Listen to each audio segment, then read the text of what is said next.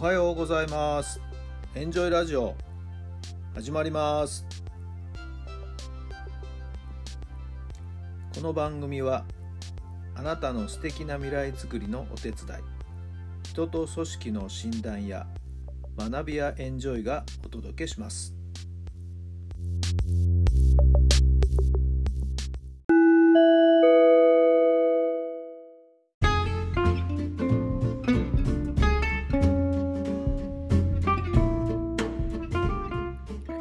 改めまして皆さんおはようございます。タラさんです。どんな朝をお迎えでしょうか。10月の27日水曜日の朝になりました、えー曇りベースの天気ですね。ちょっとどんよりした感じもありますけどもね、えー皆さんのお住まいの地域のお天気はいかがでしょうか。昨日は眞子さまの結婚のされた日だでしたね、えーこれで皇室を離れて、えー小室眞子さまという一般人になったということでまあまあいろんなことがあったこの4年間だったのかな。婚約発表して4年間。まあ4年間よく、え2人で辛抱してきたなというところなんでしょうね。はい。まあそのお互いの変わらぬ気持ちがですねようやく、えー結婚という形で、えー集結したと。まあもちろん結婚がゴールじゃなくてですね、これからスタートなんですけど。まあまあ記者会見の様子もちょっと見てましたけど、まあ要はですね、マスコミやその他諸々がですね、本当のことをきちっと正しく伝えてないことがやっぱりあって、えーやっぱりそれに当人たちがいろんな形で苦しめられる、えーそれに関わってる人間たちが苦しめられるということなんでしょうね。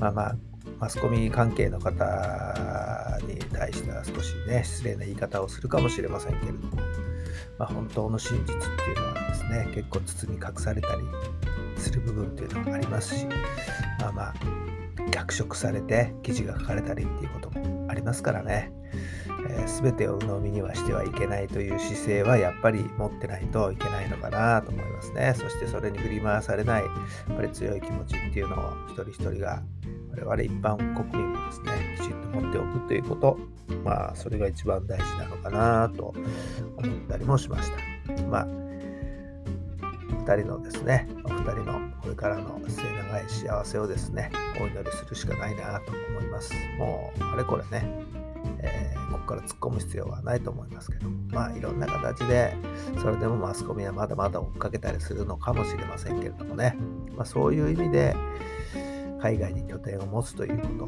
自分のプライベートな部分をしっかりと自分たちで守っていくためにも、うん日本ではやっぱりちょっと厳しいところがあるのかな、そういう点は海外はですね、えーそれぞれのプライバシーがしっかりと意識されているというところ、そういった意味で生活の拠点をニューヨークに移すんではないかなと思います。まあ、眞子さまもそういうお考えからですね、小室さんに、えーそういうお願いをどうやらしていたようですね。はい。まあ、2人のいろんな考え方がですね、えーこれからの新しい生活の一つのスタートを切れる。はい。そのための本当に本当に貴重な4年間だったのかなと思います。まあ、単純に末永く幸せになっていただければなと思います。さて、今日の質問です。どうせと諦めたことは何ですか？どうせと諦めたことは何ですか？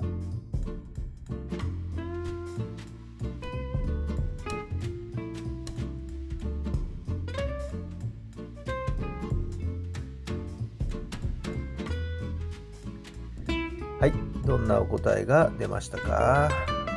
私の場合は現役の高校3年生の受験の時ですかね。全く手応えがありませんでしたね。はい、えー一部出願していた学校もあったんですけどね。もう全然自信なくなっちゃって。はい、えー受験をですね、する気力まで失せてしまいましたはい。まあ、親にこっぴどく怒られましたけどね。そりゃそうですよね。出願料がかかってるわけですからね。でもそれぐらい自信がなかった。まあ、やっぱり、勉強してない人にとっては、逆に勉強してる人にとってはね、やっぱりやってて手応えっていうのはやっぱりあるんですよね。はい。えー、1年浪人することになりましたけども、まあまあ、それなりに成績は伸びましたけどもね、本当に力がついたかなっていうと、直前はやっぱり不安に襲われましたけどもね、やっぱり現役当時と1年浪人して勉強を積み重ねてたのではね、試験をやってた時の手応えっていうのはやっぱり全然違いましたね。はい。えー、現役の大学受験の時の、はい、思い出でした。はい。あまりいい思い出じゃないですどね。はい。皆さんもそういう経験、諦めた経験、あるんでしょうか？さあ、今日も最高の日にいたしましょう。奇跡を起こしましょう。今日があなたの未来を作っていきます。諦めない。やっぱり大事ですね。はい。眞子さまや小室さんのように諦めない。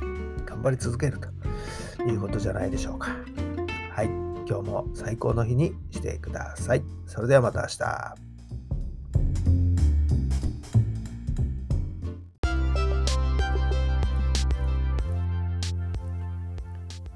この番組は人と組織の診断や学びやエンジョイがお届けしました。